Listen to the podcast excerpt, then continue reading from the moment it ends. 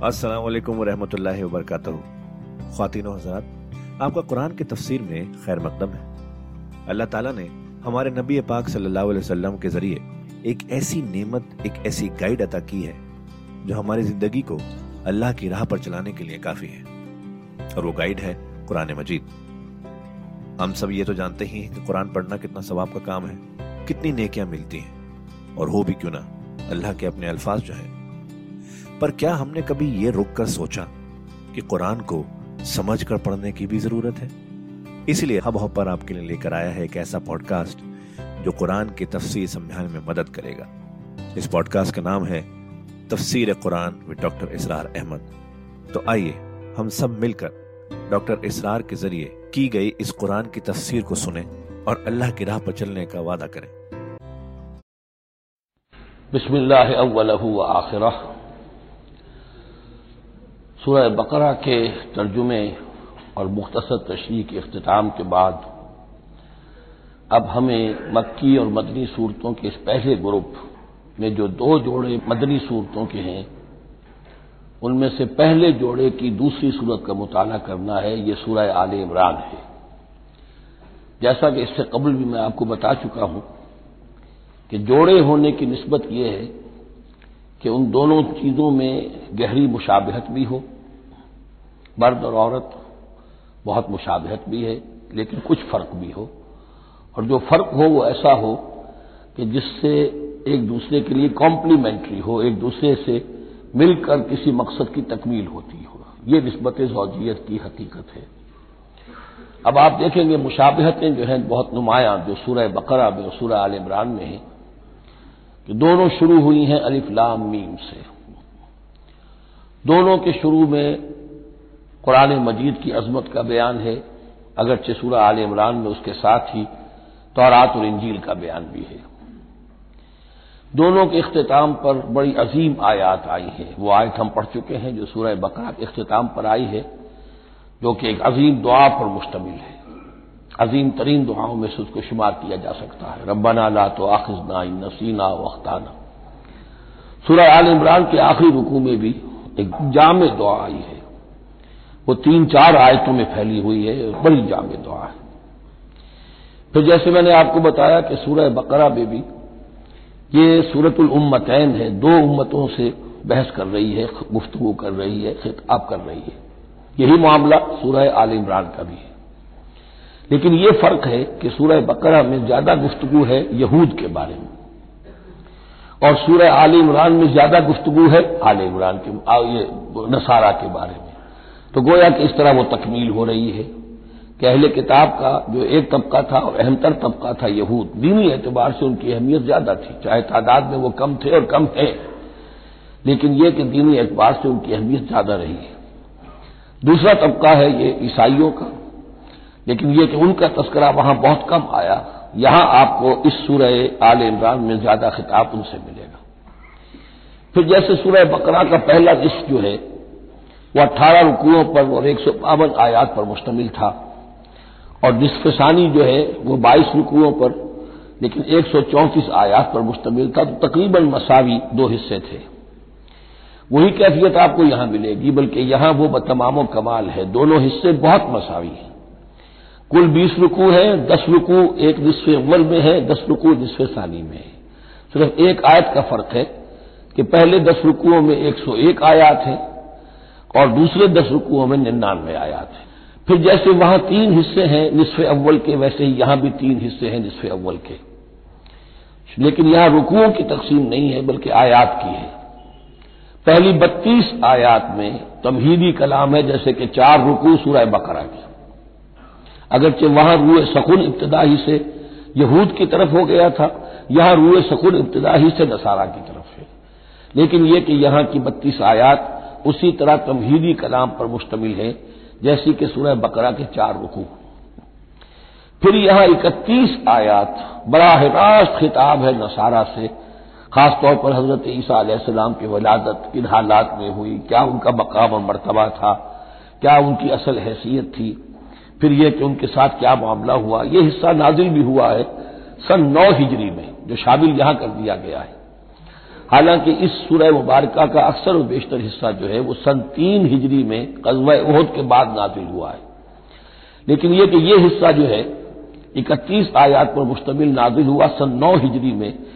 नजरान एक बस्ती थी अरब के जनूब में यमन की तरफ़, और वहाँ ईसाई आबाद थे। तो वहाँ के ईसाइयों के सरदार और उनके जो बड़े लाट पादरी थे, वो कुछ सत्तर ईसाइयों का एक वफद लेकर आए हजूर की खिदमत में मदीना मुनवरा में, बात समझने, समझाने के लिए कि आप किस बात की दावत दे रहे हैं। और कई दिन मुकीम रहे, और बात पूरी समझ भी ली, खामोश भी हो गए, फिर भी बात नहीं मानी तो हजूर ने मुबाहले की दावत दी, उस चैलेंज को कबूल किए बगैर वहाँ से चले गए। लेकिन यह कि बहरहाल उन्होंने जो तरतीब जिस शिद्दत के साथ होनी चाहिए थी, उनकी तरफ़ से वो भी नहीं की। ये शराफत का उन्होंने मुजाहरा किया। बारह ये नौ रुकू, ये जो जो इकतीस आयात है सन नौ में नादिल हुई। यही नोट कर लीजिए कि सूरह बकरा की भी एक बात मैं बताने से मैं भूल गया उस वक्त कि जो सूद से मुतालिक अहकाम है, जो रुकू है, जो अड़तीसवां रुकू है सूरह बकरा, ये भी तकरीबन सन नौ में नाजिल हुआ है।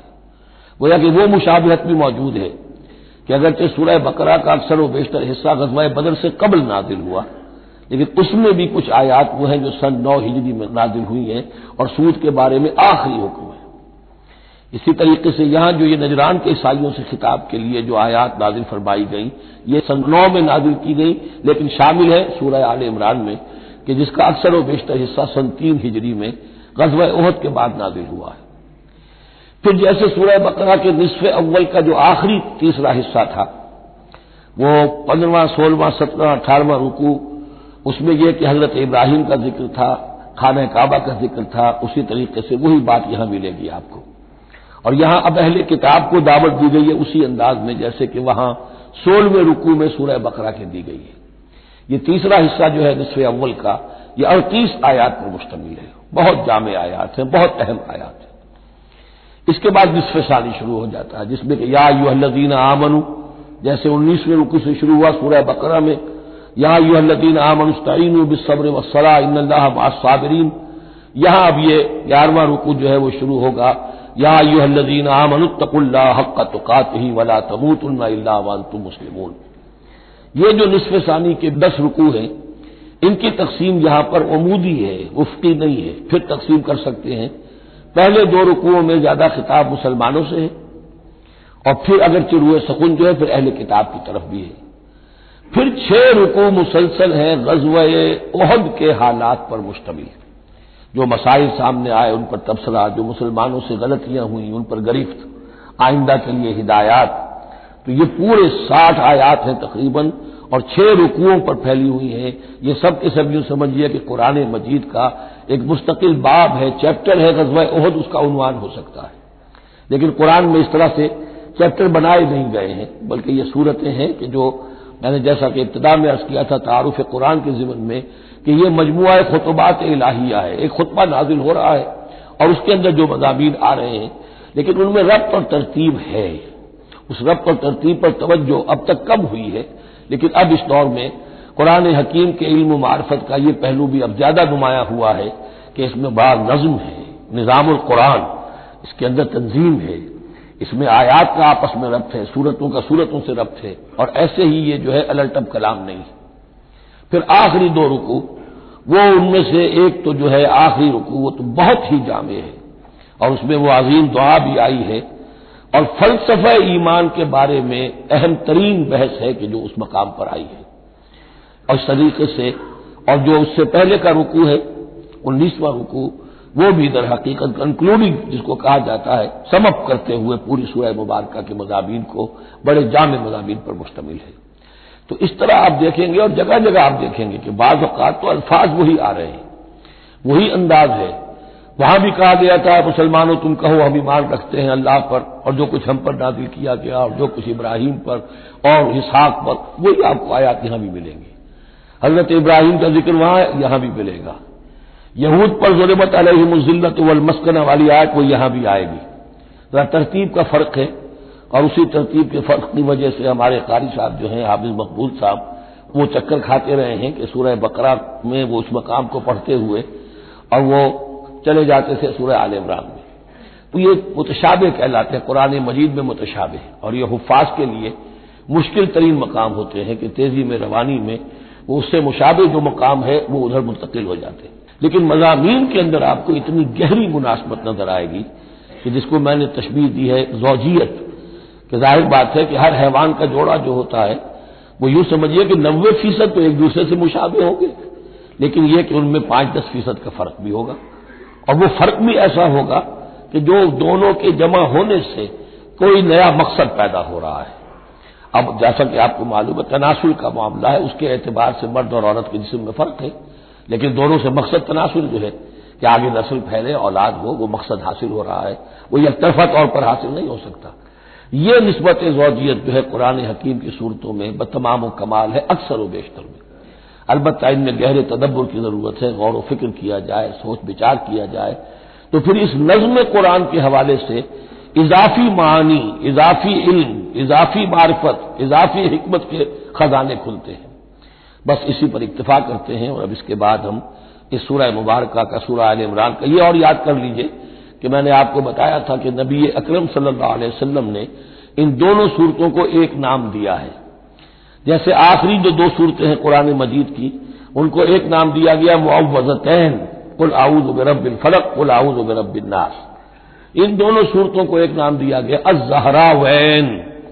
दो नहायत ताबनाक और रोशन सूरतें। तो ये उसमें तमहीदी कलाम में बस इसी पर इतफा करके अब हम आगे मुताला शुरू करते हैं। अल्हम्दुलिल्लाह। अल्हम्दुलिल्लाह वकफ़ा वसलात वसलाम अला इबादिल्लजीन अस्तफ़ा। खसूस अला अफजलहिम व ख़ातमिन नबीन मोहम्मद अमीन व अला आलिही व साहबिही अजमाइन। अम्मा बाद फ़कत काल अल्लाह तबारक व ताला सूरत आल इमरान। आऊज़ बिल्लाहि मिनश शैतानिर रजीम, बिस्मिल्लाहिर रहमानिर रहीम। अलिफ लाम मीम। अल्लाह इलाहल्लाहुल्हय्युल नज़ल अलैकल किताब बिलहक मुसद्दिक़ल लिमा बैन यदैहि व अंज़ल तौरात वल इंजील। मिन क़ब्ल हुदल लिन्नास व अंज़ल अल फुरक़ान इन्नल लज़ीन कफ़रू बिआयातिल्लाहि लहुम अज़ाबुन शदीद वल्लाहु अज़ीज़ुन ज़ुन्तिक़ाम सदक़ल्लाहुल अज़ीम रब शराहली सदरी व यसरली अमरी वाहलुलतमिलसानी कफ़कू कौली अल्लाहुम रब्बना अलहिमना रुशदना वाइजना मिन शुरूर अनफुसिना अल्लाहुम अरिनल हक़ हक़्क़म वरज़ुक़ना इत्तिबाह वरिनल बातिल बातिलम वरज़ुक़ना इज्तिनाब। अल्लाहुम वफ़िक़ना लिमा तुहिब्बु व तर्दा। अल्लाहुम रब्बना अनिस वहशतना फ़ी क़ुबूरिना वरहमना बिल क़ुरआनिल अज़ीम अल्लाहमजालना इमामम व नूरम व हुदम व रहमा अल्लाहुम जक्किरना मिन्हो मा नसीना वाल्लिमना मिन्हो मा जहिलना। वरजुकना तिलावतहु आना लैल वाना लना हुज्जत या आलमीन। आमीन। अलिफ्लाम मीम, ये हरूफ मुकत्तात हैं, जिनके बारे में इजमाली गुफ्तगु सूरह बकरा के आगाज़ में हम कर चुके हैं। अल्लाहल्लाहल्लाहुल्हय्युल्क़य्यूम ये अल्फाज आयतुल कुर्सी के आगाज़ में, सूरह बकरा में आ चुके हैं। एक बात नोट कर लीजिए कि एक हदीस में आता है कि अल्लाह का एक इसमें आज़म है कि जिसके हवाले से अगर कोई चीज़ अल्लाह से मांगी जाए तो वो ज़रूर देता है। लेकिन उसको हुजूर ने बताया नहीं कि वो इसमें आज़म कौन सा है। कुछ इशारे किए। जैसे रमज़ान में एक शब्द है लहलतुल जो हज़ार महीनों से अफजल है। तयन के साथ नहीं बताया वो कौन सी, ताकि तलाश करो। ज़्यादा जौक व शौक का मामला हो। लेकिन जो इशारात आपने किए हैं, उससे अंदाज़ा होता है क्योंकि यह फरमाया गया कि यह तीन सूरतों में है, सूरह बकरा में, सूरह आल इमरान में और सूरह ताहा में। वो अल्फाज अलहयुल कयूम जो मुश्तरक हैं। सूरह बकरा में आयतुल कुर्सी में आए हैं, आल इमरान में यहाँ दूसरी आयत में मौजूद हैं और सूरह ताहा के भी शुरू के अंदर मौजूद है। नजला अलकल किताब अबिल हक उसने नाजिल फरमाई है, उस अल्लाह ने जिसके सिवा कोई मबूद नहीं। जो अलहई है, अलकयूम है। इसमें इशारा हो रहा है, इस कलाम की अजमत की तरफ़ कि जान लो ये कलाम किसका है, किसने उतारा है। नजल आले कल किताब अबिल हक उसने नादिल फरमाई है, ये किताब ए नबी आप पर हक के साथ। और यहाँ नोट कीजिए नजला है। नजला युनजल तंजील अनजला नहीं आया है। मुसद माँ बैद है और ये तस्दीक करते हुए आई है, उसकी जो इसके सामने मौजूद है, तौरात और इंजील। और ये कि दो एतबार से तस्दीक है कि ये कुरान तस्दीक करता है उनकी कि वह अल्लाह की किताबें थी जिनमें तहरीफ हो गई। लेकिन यह कि कुरान और हुजूर मिसदाक बनकर आए हैं उन पेशन गोइयों का जो उन किताबों में थी। वानजल तौरात अवल इंजील अमिन कबल हुदल लिन्नास। इसी तरह अल्लाह ने इससे पहले लोगों की हिदायत के लिए तौरात और इंजील नाजिल फरमाई थी। वानजल फुरकान और अल्लाह ने फुरकान उतारा। फुरकान कुरान मजीद के लिए भी है, फुरकान तौरात के लिए भी है, फुरकान मोजात के लिए भी है। हर वो शे, यौमुल फुरकान, हम सूर्य अनफाल में पढ़ेंगे गजवा बदर के दिन को कहा गया, जो शे बिल्कुल मुबरहन कर दे, हक बातिल के माबेन इम्तियाज़ कायम कर दे, वो फुरकान है। लेकिन यहाँ अब तहदीद का अंदाज है, धमकी का अंदाज है। इन लजीन कफर बे आयातिल्लाह। ये दुनिया की दूसरी किताबों का मामला ना समझो। कि उसे मान लिया, तब भी कोई हर्ज नहीं। नहीं माना, तब भी कोई हर्ज नहीं। अगर पढ़ने पर तबीयत रागिब हुई तो भी कोई बात नहीं। नहीं रागिब है तो मत पढ़ो, कोई इल्ज़ाम नहीं। ये किताब वैसी नहीं। बल्कि ये किताब तो अब अगर नहीं मानोगे, ईमान नहीं लाओगे तो इन लजीन कफरू में आयात लहम अजाब शदीद तो उनके लिए बहुत सख्त सजा होगी। वल्लाह अजीजुल और अल्लाह ताला ज़बरदस्त है इंतकाम लेने वाला। ये लफ्ज बहुत अहम है कि अल्लाह ताला जहाँ रऊफ है, रहीम है, शफीक है, गफूर है, सत्तार है, लेकिन साथ ही शदीदुलतकाम भी है अजूजुलतकाम भी है, शदीदुल एकाब भी है। ये दोनों शानें अल्लाह के जहन में रहनी चाहिए। इन अल्लाह यकफा शैन फिलर्द वला फिर सबा यकीन अल्लाह पर कोई शय मख्फी नहीं है, न आसमान की, न ज़मीन की। हुल्लजी युसविरकुम फिल अरहाब कैफ यशा पहली चीज़ अल्लाह के इल्म से मुतालिक थी और यह अल्लाह की कुदरत से मुतालिक है। वही है कि जो तुम्हारी नक्शा कशी कर देता है, सूरत बना देता है, तुम्हारी माओ के रहमों में जैसा चाहता है। किसी के पास च्वाइस नहीं है कि वो अपना नक्शा खुद बनाए।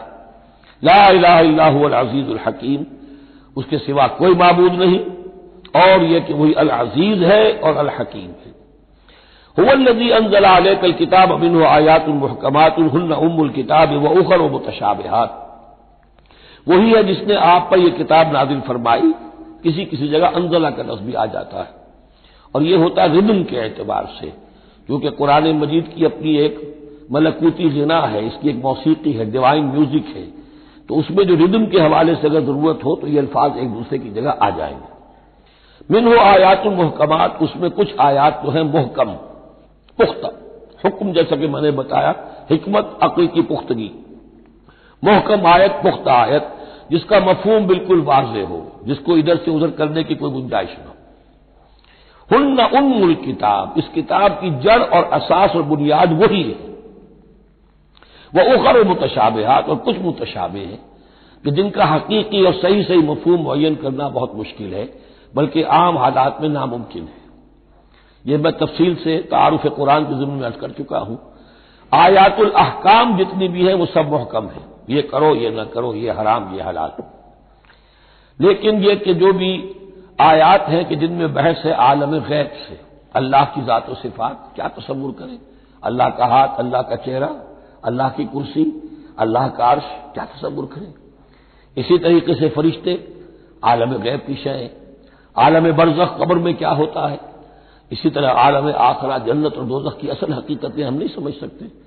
उसमें हमारे जहन के करीब लाकर कुछ बातें बता दी गई हैं। बाला युद्र को कुल्लू ला युद्र को कुल्लू इजमाली तस्वुर कायम हो जाना चाहिए, उसके बगैर तो रास्ता सीधा रहेगा नहीं आदमी का। लेकिन उनकी तफासिल में नहीं जाना चाहिए। तो दूसरे दर्जे में मैंने आपको बताया था कि कुछ फ़िज़िकल फिनोमिना भी, ये भी एक वक्त तक रहे हैं आयात मुतशाबहात में से, लेकिन रफ्ता रफ्ता जैसे ये साइंस का इल्म बढ़ता चला जा रहा है, उनमें से बहुत सी चीज़ें अब मोहकम होकर सामने आ रही हैं। तो ये गोया के शिफ्टिंग सैंड्स के मानद है कि इनमें से जो चीज़ें, बहुत सी चीज़ें वाजे हो गई जो पहले वाजे नहीं थी। लेकिन अब भी बास चीज़ें हैं, जैसे मैंने अर्ज़ किया, सात आसमान से क्या मुराद है कि जो वाजे नहीं है हम पर।